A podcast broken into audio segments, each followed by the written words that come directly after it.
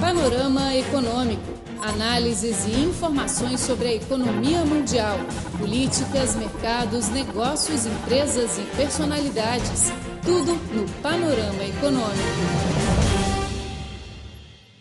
Olá, amigos, sejam bem-vindos ao Panorama Econômico. Aqui é Flor Bela do estúdio de Beijing. Hoje vocês vão ouvir uma entrevista com a doutora Fernanda Ileu, coordenadora do China Logos, um núcleo de consultoria do Centro de Estudos de Gestão da Universidade de Lisboa, em Portugal. A entrevista foi feita pela minha nova colega, a Luana Xin, no Seminário de Macau e Intercâmbio Sino-Luso Brasileiro, uma atividade acadêmica realizada na Universidade de Economia e Negócios Internacionais, aqui em Beijing. Fernanda Ileu viveu em Macau por muitos anos e tem se dedicado à promoção das cooperações entre a China e os países de língua portuguesa. Na entrevista, ela falou sobre o estreitamento da parceria entre a China e Portugal, o desempenho de Macau e as áreas prioritárias para a colaboração. Vamos ouvir a entrevista. Panorama Econômico, seu boletim informativo.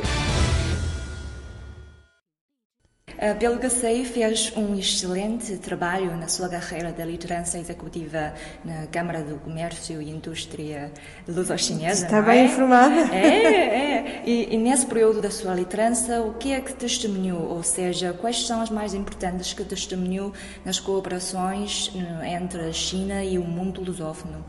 Uh, bom, uh, quando eu comecei a trabalhar na, na Câmara Luso-Chinesa, um, praticamente a Câmara só tinha empresas portuguesas Sim. e muita gente em Portugal não estava muito desperto para, para a China. É. Uh, havia muita dificuldade, por vezes, em convencer as empresas e Sim. convencer as pessoas em colaborar, a ir às conferências, aos jantares. Hoje em dia, eu acho que isso alterou-se completamente. Uh, há um interesse muito grande pela China, há um, muita gente neste momento também a estudar chinês e a aprender.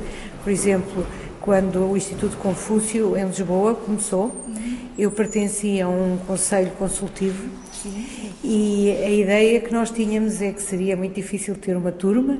Nós falávamos 14, 15 pessoas, o que é que vamos fazer para conseguir ter alunos. Bom, hoje tem 400, 500 alunos. Muita gente a falar muito bem chinês, a cantar can canções chinesas. Exatamente. Também ao nível das empresas, muitas empresas hoje em dia já têm pessoas que conhecem bem a China. Sim, essa é a diferença. É a diferença é muito grande, é uma diferença de atitude uma diferença de atitude. Penso que isso, por um lado, tem a ver com eh, todo o trabalho que foi feito ao longo de muitos anos por muitas pessoas que conhecem a China e que acham que a China tem, tem um percurso económico e cultural muito importante uhum. e também porque a China investiu muito em Portugal. É. E, portanto, a China deu um passo gigante e, para Portugal. Para Portugal. É. E isso a princípio as pessoas ficaram um pouco estranhas e disseram porquê que eles estão a investir tanto, mas hoje estão a perceber que o projeto é um, é um projeto uh, extraordinário porque engloba não só o investimento em Portugal, mas também a relação entre as empresas chinesas e as empresas portuguesas para trabalharem em terceiros países. Beneficiar as, Todo, os dois lados. Os, beneficiar é? os dois lados.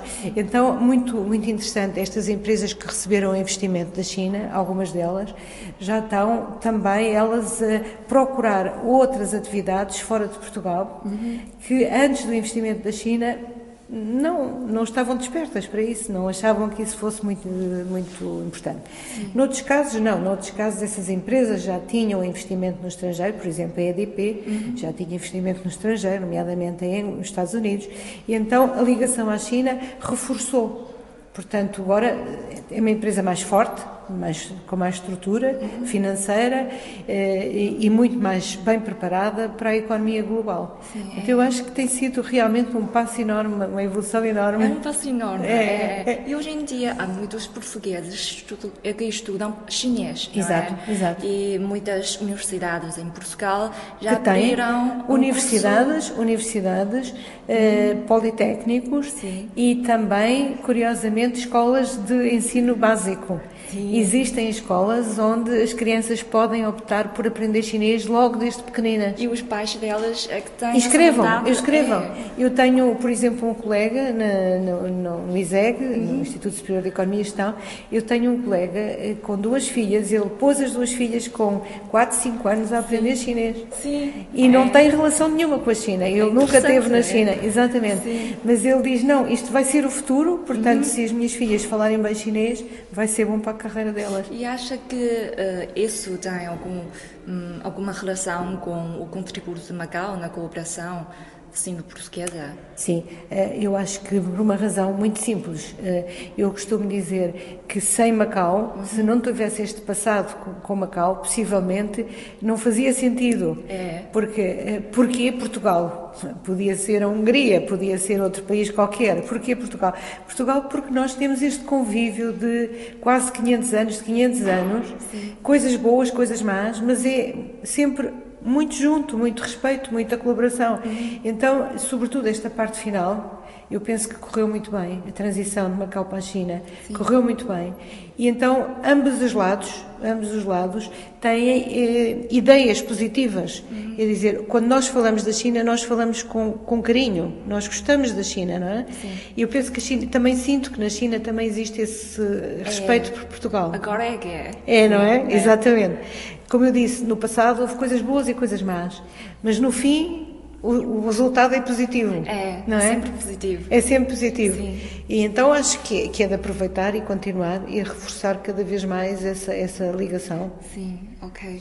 E Macau é uma cidade que desempenha um papel essencial é? Sim. na ligação entre a China e o mundo lusófono. E porquê Macau? Eu acho que é o ponto mais perto da ligação entre o mundo lusófono e a China. Uhum. Quer dizer, nós temos uma, uma presença em Macau de 500 anos. Sim. E, portanto, há muita gente em Macau que tem, nomeadamente, eh, eh, nacionalidade portuguesa ou nacionalidade chinesa, ou não sei, quer dizer, os pais eram portugueses, eles nasceram em Macau, ou o pai era português e a mãe era chinesa. É. Portanto, há, há muita, muita família, a família já está muito presente em Macau, a família luso-chinesa já está muito presente em Macau. E eu acho que isso foi um aspecto. Por outro lado, também acho que nos últimos anos da administração portuguesa, a administração portuguesa fez um esforço muito grande de unir estas duas partes. Sim. Eu própria vivi em Macau 18 anos uhum. e durante a minha estadia eu fui para Macau criar um departamento para promover as exportações de Macau. Ah e, e que hoje chama-se IPIM. Hoje tem o nome de IPIM. Naquela altura era o Fundo de Desenvolvimento Industrial e Comercialização. E logo ao fim de dois anos, no nosso fundo, tínhamos uma verba, na altura não era muito, mas eram 500 mil patacas, para promover a ligação entre uh, Portugal, Macau e China desde essa altura, não é? Então, houve sempre, de, de, nos últimos anos da administração portuguesa, na administração portuguesa, a preocupação de juntar estes dois, eh, estas duas realidades. Um, no passado, logo no princípio, nos anos 80, eh, 90, não se viu muito resultado, porque quer Portugal, quer a China não estavam ainda economicamente preparados e fortes para isso. Não, não havia, é. não estava. Mas depois da nossa uh, entrada na União Europeia e, uh, portanto, em 1986 e depois da, da, entrada da China na Organização Mundial de Comércio e do salto enorme que o crescimento da China deu nos últimos anos, não é? Então, quer as empresas de Portugal, quer as empresas da China já estão mais competitivas, mais preparadas e já conseguem ver como é que elas se complementam, quais são as, zona, as zonas de, de cooperação que poderá, eh, em que poderá ter resultados mais positivos. Portanto, isso é, é, realmente extraordinário. Agora, Macau, é, eu costumo dizer que o que eu sei da China foi porque estive em Macau. É, não é só, não é só, não é só, não é só, mas isto foi o motivo, isto foi a explicação por, porque é que eu havia de estudar a China, porque é que eu havia de vir à China. Eu, se estivesse em Lisboa, se calhar não tinha esta, este conhecimento. Portanto, eu vim para Macau muito nova e comecei-me a interessar, a perceber, ia muito ver o que é que estava ali a passar ao lado. Depois, eh, um, um ano era assim, no ano a seguir já era outra coisa. Comecei a seguir e depois de voltar a Portugal, continuei sempre preocupada em, em, estudar e em ver o que é que se passava na China. Uhum. E eu penso, porquê? Porque eu estive em Macau. Sim, porque essa está uma interligação. Uma interligação, exatamente. Sim, exatamente. A China e a sua terra. Claro, e, e, como eu, possivelmente muitas outras pessoas que viveram em Macau uhum. e que hoje ainda estão ligadas à China. A China. É. É, é muito bom. Bom. Obrigada. E, na sua opinião, o que é que são as perspectivas das cooperações sino-portuguesas nos próximos 10 anos? Ou Sim, anos? eu penso que um, haverá uma maior, uma maior ainda, uma maior ligação, uhum. haverá uma colaboração através desta, deste projeto, desta iniciativa do governo chinês, uma, uma, uma faixa, uma rota, e através destes princípios de colaboração nos mercados terceiros e industrialização, eu acho que haverá a possibilidade de ter empresas portuguesas e chinesas a investir em conjunto em, zona, em várias zonas da atividade económica, eh, nomeadamente na indústria, uhum. nos serviços, na logística, na economia do mar, não só em Portugal, mas também países de língua portuguesa e até noutros países, por exemplo, na América Latina, em África e noutros países da África da América Latina. Mas também acho que, para além desta cooperação económica, a relação cultural vai ser cada vez mais forte. Uh, muita atividade uh, de, por exemplo, artistas, cinema, literatura, poesia, uh, pintura, vai haver cada vez maior ligação e maior troca de experiências e de, de, de conhecimento. Sim.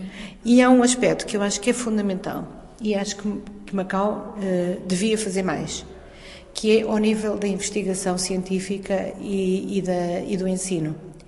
Porque nós temos várias universidades em Macau, uhum. mas não temos ainda nenhuma universidade que se ligue com as universidades portuguesas. Nenhum? Não, nenhuma. É, claro, o Politécnico faz coisas, Sim. mas só na área da língua. Ah.